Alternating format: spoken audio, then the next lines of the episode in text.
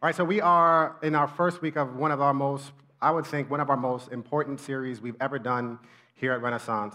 Not that other things that we've done here don't matter or don't affect your lives, but today and this month, while we're talking about relationships, I don't say this lightly, but I actually think that this can change your life.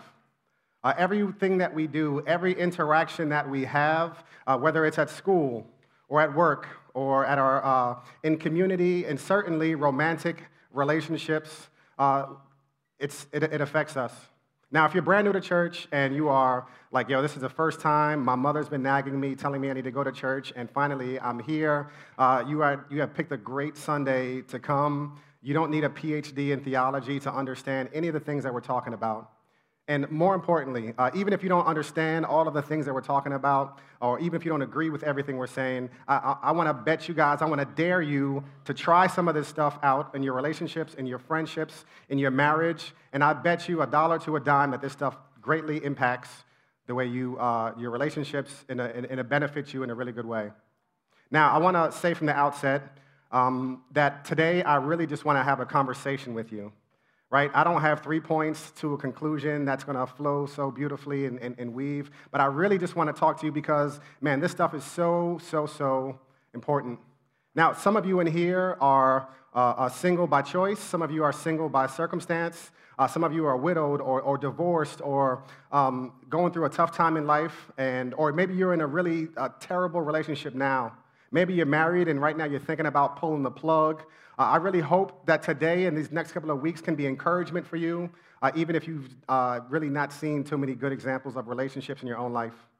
But even better than that, right? This city is made up of a lot of single people, and this church is no exception to that, right? And every single time some of you go home, you might be talking to your one aunt. She might lean over the table and say, hey, so you haven't found anybody nice yet? Right? Or your uncle might say, oh, don't you want kids? Right? I know you guys love to hear that. And every single time you hear that, you might want to stand up, flip the table over, throw the sweet potato pie in somebody's face, and say, no, I've never thought about it. Thank you so much. You're the first person that's ever told me that. Relationships are tough. Being single for some people is really tough. But my hope today, and my hope over these next couple of weeks, is that we paint a really good picture and we help to shape the way that we approach relationships. And if you're single, my hope for you is that the way you get into your next relationship will be a really healthy way and that you attract the right person. And if you're married, I pray that for the rest of today, we will talk about some things that will really shape your relationship, shape the way you look at your partner and everything else. But ultimately, we're doing this because, to be perfectly honest, man, as a pastor, I hear some of the most amazingly depressing stories about relationships. And so many times I'm talking to somebody and, man, men, women, and people, friendships that are deteriorating, parents who are having a really difficult time adjusting, and certainly marriages that are crumbling. And I'm thinking to myself, man, if only they can get this. If only they can just get this one thing, I think it would drastically change their relationship. But let me warn you guys right now that one of my nicknames that I give myself is the love doctor, right? Now, I've still yet to ever successfully match anybody, but it doesn't stop me from trying. Now, I know I'm on a stage right now, and certainly if we brought my wife up here, she would be able to tell you all of the things that are not right about Jordan. So this is not me preaching at you guys and telling you all of the things that are wrong with you, wrong with your relationship. This is certainly an us thing. But I think there's a couple things embedded in culture that we don't get. I mean, that we do get, or we get such a really bad view of what relationships are that it's really difficult for us to navigate. Now, life is a three-way struggle. We struggle with other people, we struggle with ourselves, and we struggle with God. Life is a three-way struggle. We struggle with other people, we struggle with ourselves, and we struggle with God. And good relationships require thriving in all three areas. Now, what's the root of bad relationships? What is the root of bad relationships? I don't want to be dismissive of anything that's happened in people's relationships. Now, there are some things that are extremely painful, that are very detrimental, and oftentimes kill relationships, right? So lying, infidelity, cheating, being closed off, not being there for somebody, not being supportive. These things absolutely hurt relationships. And nothing that we're talking about today is going to minimize that at all. There are some things that have happened in your life, maybe even recently for some of you, that really, really hurt, and it should hurt. So nothing that we're going to say is aimed to invalidate those feelings or those hurts. But what's the best way to improve your relationships? What's the best way to navigate our relationships, whether it be romantic or otherwise? I wanna explain like this. Now, most of the time when I talk to people about relationships, whether it's a married couple or a dating couple or two friends that had a falling out, when we talk, 99.9% of the time what I hear is this: they did this and they did this. Bro, you have no idea. She did this and wait, I got the whole list. I saved a note on my iPhone. And she did this and this and this and this. Or you have no idea what he does. He did this, he didn't show up for this. He never does the dishes, he does this, and his feet stink. And 99% of the time, all of our attention is focused on what's outside. 99% of the time, we're focused on what they are doing. See, instead of looking at me and us, we're looking at they and them. And if they would just get their act together, if they would just learn how to be in this relationship, if he would just step up to the plate, if she would just get her act together and stop thinking this world revolves around her, if he would do this, if she would do this, and we miss the piece the whole time. You see, good health, good relationships don't require amazing chemistry. Good relationships don't require that you just be so compatible and you guys are like Jerry Maguire, where somebody's running through the rain and he walks in the room and says, "You complete me." See, good relationships don't require that. Good relationships require healthy people. Good relationships require that you and I are emotionally healthy and spiritually grounded. Now, let me explain it like this. I have an amazing example. This might be the most amazing thing you will ever see in your life. So don't take your eyes off of this water bottle. If you do, the last person that took their eyes off died, and I don't want any of you to die. All right, so now look at this water bottle. You ready? Now, why did water fall out the water bottle? Because I shook the water bottle. Now, that's the most apparent answer. And if you were to say, yes, the water bottle was shaken and then water came out, you'd be partially correct. The water wasn't bothering anybody, it was in the bottle, and all of a sudden you started to shake it, and look at what you did, now it's all over the floor. But the immediate cause is not the ultimate cause. Now let me explain it like this. If you're in Africa, you're on safari, and you see a bunch of zebras running away from a lion, now they might have started to run because they heard another zebra make an alarm call, right? There might have been a zebra in the back like, "Yo, Ricky, watch out, this is..." In my mind, zebras are named Ricky, so just go with it. Now, the immediate cause of why that zebra was running is, yes, it heard an alarm call. But the ultimate cause of why that zebra is running is for survival. Ultimately, that zebra is running away because it wants to save its own life. And the reason water came out the water bottle wasn't just because I shook it. That was the immediate cause, but not the ultimate cause. The ultimate cause of why water came out the bottle is this: there was already water inside the bottle. Now, there was already water inside the bottle. Now, relationships and people have a problem, have a way of rubbing us and shaking us in so many different directions. And we can look at them and say, look what you did. Look at this mess on the floor. Look what you created. And all the while, we are ignoring what's inside of us, that there was water already inside. See, that anger, that bitterness, that fear, oftentimes that anxiety, all of these things existed in you before I even showed up. And yes, relationships have a way of shaking us, but that stuff was inside of us a long time before. Now, relationships certainly have a way of shaking us,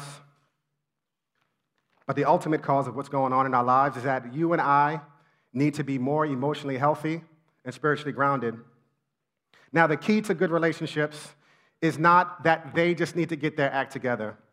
Now, that might be a part. The key to good relationships is not that they need to learn how to approach better, or that they need to do this, or he needs to do this, or she needs to do this.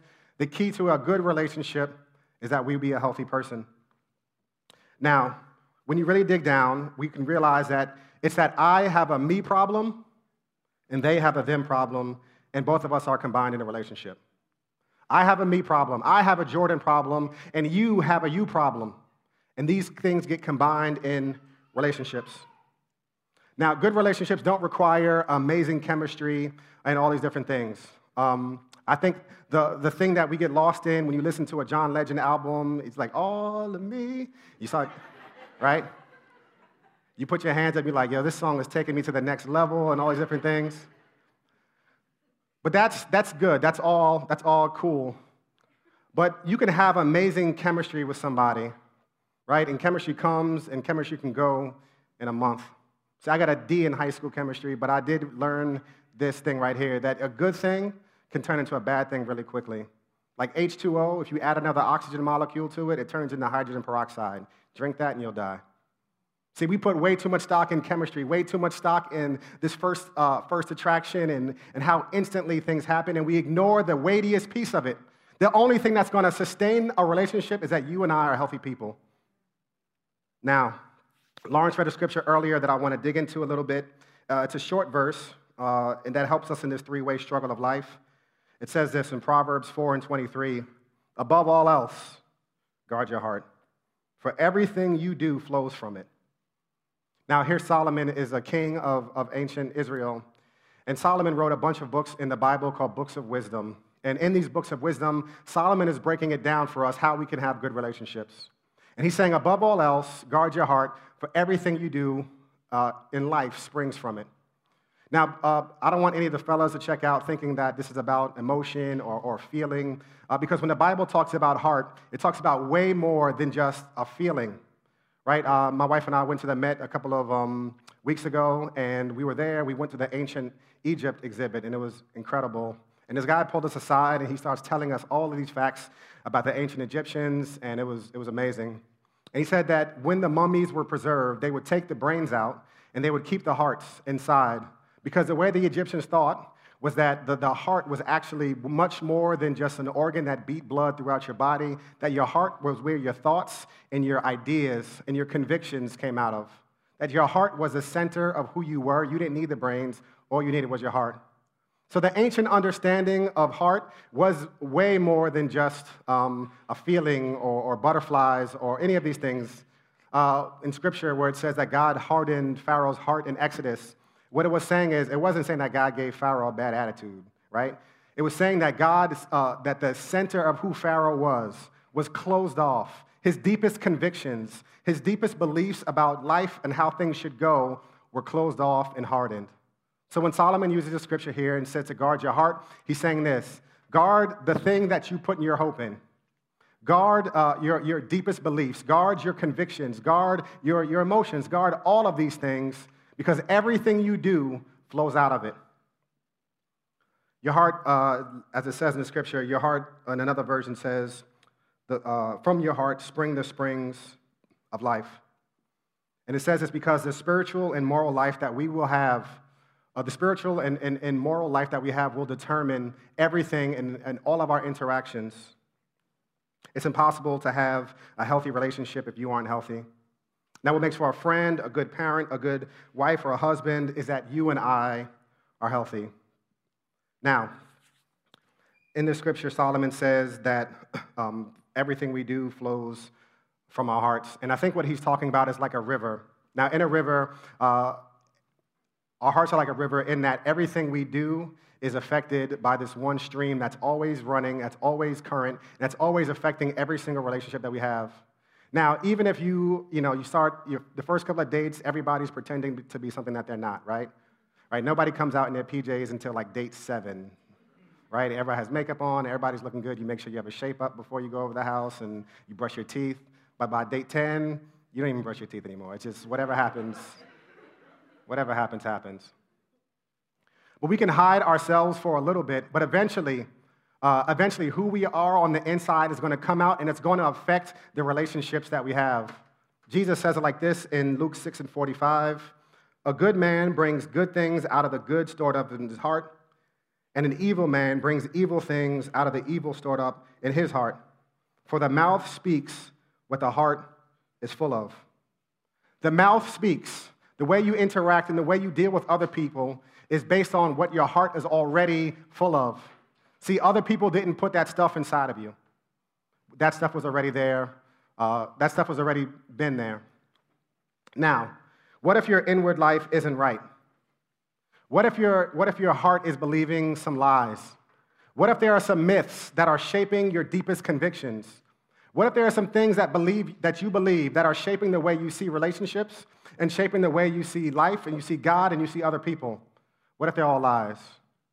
Now, popular myth has a couple of myths out there, and we're going to see in a second that they are extremely dangerous. And please, please, please, please hear me out on this. Even if you're like brand new to church and you don't know kind of how much you agree or disagree with what we're saying, man, these things are dangerous. The first myth is this: you should do what makes you happy, right? You should do what makes you happy. Do you, boo-boo. Do you. Whatever makes you happy, do it. Who gonna check me, right?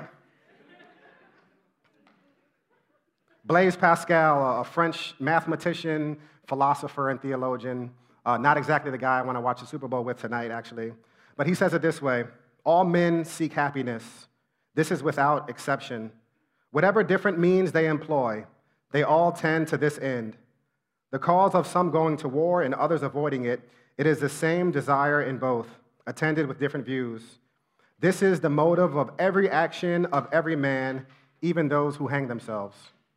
Now, Pascal is making a really bold statement here. He's saying even the people that commit suicide are doing it in pursuit of happiness, that they feel that at the end of the day, if I do this, I'll be happy, and there's no measure too extreme that humans will place to search for happiness. But here's the problem with that. What makes you happy will change every couple of years. What makes you happy might change every couple of days. And if we base our lives based on what makes us happy, then every couple of years, you're going to need a new spouse, you're going to need new friends, a new church, you're going to need a new wardrobe, you're going to need, actually getting a new wardrobe is a good idea, right? You got to stay swaggy, you got to stay current in all of the current trends. But every couple of years, you're going to need a whole new set of things, because if you believe that you should do what makes you happy, then as soon as somebody stops making you happy, you'll be on to the next. And brothers and sisters, man, a good relationship is not formed in just what makes you happy, but it is formed in the furnace of sacrifice and of forgiveness and of submission and working it out in tough situations. That's what makes for a good relationship. See, doing us what makes us happy is a terrible guide for our lives, especially for those of us in here who call ourselves followers of Jesus.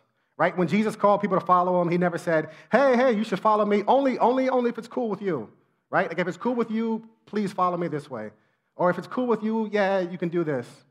Man, Jesus did the opposite. In John 6:66, man, it says that there were some disciples who turned and followed Jesus no more. You want to know why? Because Jesus was calling them to do stuff that didn't make them happy, and they shook out and went the other direction.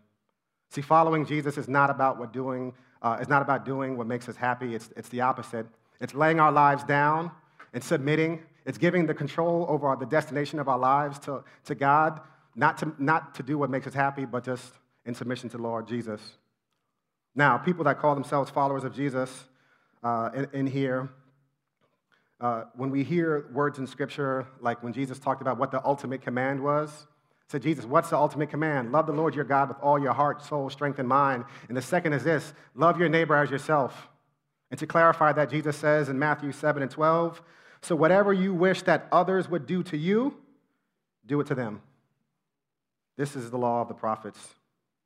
Now, whatever you want other people to do to you, if you don't want anybody to forgive you, don't forgive them. If you don't want anybody to be gracious to you when you make mistakes, because you will make mistakes, don't be gracious to them. And here Jesus is saying this, what we know in society as a golden rule that will guide and shape our relationships. It's the antithesis. It's the opposite of just do whatever makes you happy. It's do to other people what you would have them do to you. And if you're believing the lies of society that tell us that we can just do whatever makes us happy, man, we're going to have horrendous relationships. See, nobody in here wants to be with a selfish person. Nobody in here wants to be with a person that's all about themselves, but yet, man, so often we're tempted by this lie that we got to do what makes us happy. See, I have to face this every single day in our house. There's a number of things that my wife does at our house. She's made our house into a home. If it was up to me, we would have one black leather couch, white walls, and a really big TV, but she snazzed it up a whole lot. But there's one thing she asked me to do around the house, and that's this: do the dishes. Now, all day I dream about changing the world, but I never want to do the dishes. And if the thing that shapes my life is I'm just going to do what makes me happy, you know what, I'm going to have a terrible marriage. And to be perfectly honest, there are plenty of days I walk past the sink, I'm like, I didn't see that, I'm just going to... I didn't see there were dishes in the sink. I didn't even stop in the kitchen. I've been on a hunger strike for the last 3 days. See, none of us would ever want to be with a selfish person. If I told you that, yes, my wife she's sick, and I didn't feel like going with her to the doctor because I was watching ESPN, right? You would say, you are a jerk, which is true. But what if I were to say, I was watching ESPN, and ESPN makes me happy, which is also true? Like, would you say, well, okay, that's a good idea. Now I get your point. Now I understand. You would say, it doesn't matter what you think, what made you happy for those 20 minutes watching ESPN. Dude, you made a commitment. You're in a covenant with this person. Who cares what makes you happy? See, so many of us, in the back of our heads, I think that we are thinking that we should just do what makes us happy, and that should be the thing that guides our direction. But brothers and sisters, man, that is the fastest way to a terrible relationship. Now, the second myth, which is equally dangerous, is this right here, is that marriage is ultimate. Now, I want to be very gentle on this because there's a lot of different people in a lot of different situations in life, and I want to be very clear on how I explain this. Marriage is a really good thing, right? If you are in a good marriage, it is one of the best things that could be going for your life. I love being married, and I'm not just saying that because I'm scared of my wife, and she's sitting here. But marriage is a really, really good thing. And if you want to be married, great. Don't hide that. Don't pretend like you don't want to be married, or don't be super spiritual, or the crazy line that I've heard before is once you stop wanting to be married, that's when God is going to bring your husband into the picture. That is a terrible, terrible, terrible lie. But even saying that marriage is an amazing and a really, really good thing, so many of us can turn a good thing into an ultimate thing, and that we believe that marriage is the ultimate, and that belief is doing two things. One, it's killing the relationships that we are in already, and two, it's preventing us from getting in good relationships. Now, what do I mean by that? Now, if you're married and you are in a marriage relationship, if you think that marriage is ultimate, then you will put so much weight on your spouse to bear who you are in your identity, that every single time they disappoint you, it will crush you. Because you've made up in your mind that this person, this situation is the ultimate thing, and you can't handle mediocrity in your marriage. So every single time something goes wrong, every time you realize that your spouse isn't perfect, you come down with a hammer to try to immediately fix it, because God forbid this person that you're married to isn't perfect. God forbid this person made a mistake. God forbid they had a lapse in judgment. Because if you're thinking that marriage is ultimate, and this thing will ultimately give you significance, you're looking to that marriage to save you. And you'll never have grace for the other person. You'll never be able to sit down and be empathetic. You'll never be able to really love this person in a way that God wants you to love them, because you're looking to this person to bear all the weight of your identity. Man, so many times in this last couple of years, I've talked to men and I've talked to women that are in dire situations in their relationships. And each time I've talked to them, it's been one familiar thing. It's been this. You have no idea how hard I worked on the relationship. You have no idea how many times I begged him to do this, or I begged her to do this, or I was working really hard and she wasn't doing this and he wasn't doing this. And you know what they do? Eventually they step out. And the reason they did this was this. In their brains, in their minds, and in their hearts, they could not accept that their marriage was mediocre, that their marriage wasn't fulfilling all of their needs, so they ran to the first place that would fulfill their needs and satisfy them. So they ran away from the covenant. They ran away from the commitment that they had made to God and to others. Because this person wasn't satisfying my needs, I'm going to go out and do this. Now, for some people, it could be physical. For others, it's emotional. You're sending out messages that you know you shouldn't be sending, but it feels good when you're doing that. It feels good when you talk to this coworker or that coworker. It feels good when you talk to this friend or that friend. It feels good when you go out and you have this amazing, exhilarating, exciting affair. But brothers and sisters, that will crash down, and the remains of your marriage will look like Fallujah. See, when we believe that marriage is ultimate, we put so much of our hope and our identity into feeling good about ourselves, into somebody else validating us and making us feel good, and that in and of itself crushes us, and it crushes our relationship. See, when marriage becomes ultimate, we can't ever settle for anything other than this incredible picture we have in our minds of this absolute blissful love, and you have to have it, because looking to it to give us only what God can give us. Now, if you're single, there's another way that we can, this myth that marriage is ultimate can really plague our lives. And if you are a dude that loves to date 100 women, you're not going to like this next part too much. And you're definitely not going to do that here at Renaissance. But this is the way it works out. See, a lot of guys, you might be thinking like, yo, this doesn't even apply to me because I don't even want to get married. I'm chilling. I'm minding my business. I got my 5 shorties on the side. Like, I'm not even thinking about getting married, so you're definitely not talking to me. And here's how that is so wrong. See, a lot of you guys, the reason you're looking for this perfect spouse, the reason you're looking for a woman that looks like Beyoncé with a PhD in chemistry and rescues puppies in her spare time, and the reason you could never, ever tolerate a woman because she didn't put lotion on her heels one day, or you didn't like this about her, or, bro, man, I didn't like the streak she had in her hair, or, man, the fact when you realize that this woman isn't perfect, you go on, right on to the next person, and the next person, and the next person, and the next person, and you never commit because ultimately you're looking for this marriage. You're looking for this relationship that's going to make you feel significant. You're looking for this relationship that's going to make you feel successful, that you can walk into a restaurant with this woman on your arm, and everybody's going to look at her and see how important you are. Everybody's going to look at her and see how valuable you are, and you have missed it completely. Deep down inside, people feel so insignificant. They're searching for something amazing so that they can finally feel significant. And you're putting your identity not in anything else other than that this person is going to make me feel good, this person is going to validate me, and everybody's going to love me. Now, maybe the most frequent form I know of this also happening in single people, and forgive me for drawing down the gender lines a little bit on this one, I think it's like this. It's when women they refuse to find any joy in life in this current situation. It's that unless I get married, I will not be happy. I don't care what else happens, unless I find a man, he doesn't have to look like Idris Elba, right? Unless I find a really good man, I am not going to be happy. And that you're so focused on getting married that it's robbing you. Now, let me say this and let me be abundantly clear. Ladies, being by yourself and single is 30 million times better than being with some knucklehead boy with a beard that won't love you like Jesus does.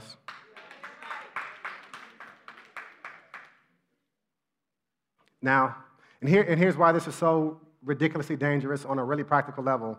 Most of the people that believe that marriage is ultimate and they are so focused on getting married that it's robbing them of just living life and enjoying stuff, you're so angry and you're so bitter that it's actually robbing you from people wanting to even approach you. That you become unapproachable simply because you've made this thing an ultimate thing. And the second a dude comes and he realizes, like, yo, she's a clinger, gotta go, right?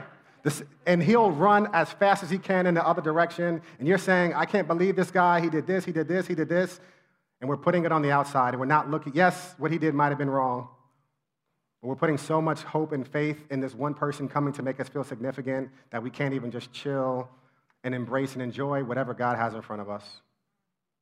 See, believing that marriage is ultimate will actually keep good people away from you. Now, there's something very, very, very, very entrancing and attractive. One of the things I love most about my wife when I first met her was that I really felt, and I still feel like that this way today, she does not need me, right? Like, if I left her, she wouldn't miss anything. She wouldn't miss a Super Bowl, right? It was like, up, Jordan left. She wouldn't miss an appointment at the Apple store. It would just be like life as usual. And that was very, very, very attractive to me, that I knew she was so full of life that she did not need me. She had her identity in something outside of a relationship, and that was extremely attractive and made me pursue her even more. See, marriage is not ultimate. Marriage is not ultimate, and I know how easy it is for me to say this now because I'm married and things are good and yeah. But I know what it feels like to be crushed and disappointed by life and the stage that God has you in, right? I buried my late wife when I was 29 years old. She died from cancer, and I know exactly what it feels like to be devastated and to be crushed by life. But the reason I feel that I was able to move on and move forward and enjoy life is because this. I never bought into the myth and the lie that marriage is ultimate, that my identity was only in being Danielle's husband, because a lot of people get stuck in situations only because they're believing this lie. See, the biggest problem isn't other people after all. The biggest problem isn't other people. It's not that these guys only want to be in situationships or tolerationships or any of these things. The biggest problem is that you and I, man, we're not guarding our hearts. There's stuff flowing outside of us. There's stuff flowing from us. There's this selfishness in us that's believing that we should do what makes us happy. And there's this myth that this thing, this relationship is the ultimate thing. And you know what? It's infecting our relationships. We got to keep our heart free from these myths because they will lead us in the wrong direction. Now, Solomon says something amazing in the scripture. He says, above all else, guard your heart. Right? So I want you to think about something that you would guard. It could be your children or your niece, your nephew, or your bank account or your job or your house, your apartment. And Solomon is saying this, above all of those things, guard your heart. Now, think about how much you are guarding, how much we guard even Renaissance kids and background checks and security guards and all these different things to make sure that our kids are safe. Now, above all of that stuff, make sure you're guarding your heart. Now, what are the things that you're doing to make sure that you're not believing these myths that so dangerously shape some relationships? We have to keep our hearts. Now, I think what it means, Solomon is getting at in this scripture, is that we have to be centered. Because since heart means the thing that makes you, you, I think what Solomon is saying is that the thing that impacts the way our outlook, the things that we believe about life, we need to protect that and make sure the innermost piece of us is grounded in a good place. Now, I'll say it like this. It's kind of like knowing where your home is. There's a really big difference between farming in America and farming in Australia, for example. In America, what they do is this. They build gates, they build fences, and they take horses, for example, and they put a horse in the middle of fences. And the horse can't leave because there's fences and it's barbed wire and all these different things all around it. But in Australia, in the outback, it's way too vast and it's way too big, and they don't have all the supplies to fence in all their horses. So this is what they do. They dig really deep wells and give the horses fresh, clean drinking water. And the farmers in Australia know this. They know that no matter where the horse is going to, they know that no matter where the horse has come from, it's always going to return to the source of life. And I think what God wants to do in our lives is not to just build fences around us and keep us locked in, but that God wants us to be centered on something that will never run dry. And this is what God wants you to be centered in. It's the gospel. It's that me and you are more sinful than we ever want to think, but at the same time, we are more loved than we can ever imagine. Me and you are more sinful than we can ever think, but at the same time, we're more loved than we can ever imagine. And to be centered is first to do everything in reliance on God's blood-bought grace and promises. Now, brothers and sisters, that is the only thing that can bear the weight of your identity. That is the only truth that will stay with you from day to day, and no matter what situation you are in. That I am, that while I was a sinner, God died, Jesus died for me, the ungodly. That I didn't earn this. And this is the one thing that I can put all of the weight of my identity in. This is the one thing that I can put all of my hopes and my trust in this. that Jesus came to earth for me and he died for me, and that I didn't earn it, but he gave it to me anyway. Now, regardless of what some knucklehead is doing or not doing, regardless of what your wife does or doesn't do, regardless of what your friends do or don't do, the thing that's going to keep you grounded emotionally and spiritually isn't in how your spouse or your boyfriend or your girlfriend or your friends are treating you from day to day. Man, that stuff is going to change like the weather. The thing that you need to put all of your hope and your weight in is in this gospel of Jesus Christ. That your identity, your value, doesn't come from how pretty a woman is on your arm or how good-looking a guy is on your arm or how many degrees or how much money he makes or any of that stuff, or even being married or single or widowed or divorced or any of these situations. Is that you? Man, you're a son. You are a daughter. You are a daughter loved by God. And don't ever forget that. Now, for some of us in here, if you're new to church and you're new to church in general or Renaissance, man, maybe you've never even started the whole process to think, what does it mean to follow Jesus? What does it mean to be a follower of Christ? Man, I would love for you to do one of two things. I would love for you to come down after service for prayer. It'd be confidential. People would love to talk to you about what that looks like to start forming a relationship with Jesus Christ. Or secondly, I would love to talk to you. If you can just write it down on your connection card to sign up for information about baptism or sign up for more information for prayer requests, I would love to talk to you about what it could look like for you to embrace this relationship, the first relationship with God that's going to shape all of your other relationships. Now, if you are already considering yourself a follower of Jesus, man, I want to make sure that you make it a priority to guard your heart. See, every time you turn on the radio, every time you put on Spotify, every time you walk past ads, we're being bombarded by all these images and thoughts about what relationships should look like, on what things should make you feel good. Buy this watch and you'll be important. Wear this suit and you'll matter. Have this beautiful person on your arm and everybody will love you. And you and I need to guard our hearts. You and I need to take time and set aside time to make sure that the thing that is grounding us, the thing that is feeding us and giving us nourishment, isn't all of these things that are coming from the outside, but that we are spending time with God. Now, contrary to popular opinion, God is not going to zap anybody on the head and just make you into an emotionally healthy and spiritually mature person. Like, it's not going to happen. You can come down for prayer 1,000 times. What God wants to do in your life is a long road in the same direction. And a lot of times that means you waking up an extra 10 minutes early to make sure you read a little bit of scripture, to be reminded of who God is, to make sure you spend some time before anything else happens to pray and to center yourself, to go back to that source, to go back to that well and find your hope and find your restoration there. Ultimately, I think what's going to cause us to thrive in our relationships is for us to be grounded in that. Let me pray for us. Father, I don't take it lightly, all of the different things that we've talked about today. God, I'm grateful for an amazing community of people that are, God, committed to taking that next step to follow you, and that next step looks differently for a lot of people. Father, I pray for the people in this room, God, that those who want to be married, God, I pray that you would send people in their direction, send the right person in their direction.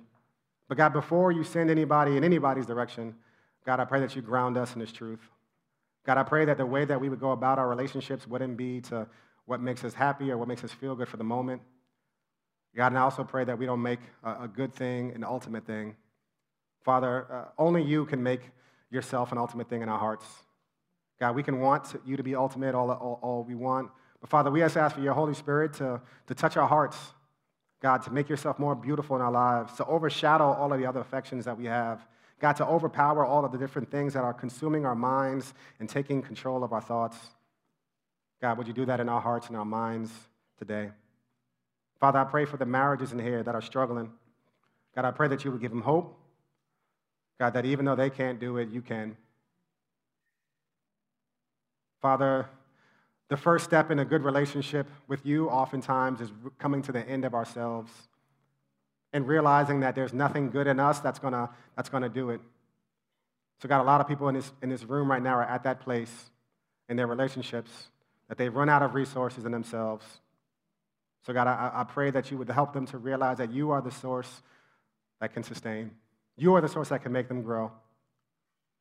Father, I pray for the friendships that have been broken. by distrust and the family relationships that are whittling down. God, I pray for grace and for understanding. God, be with us. In Jesus' name we pray. Amen.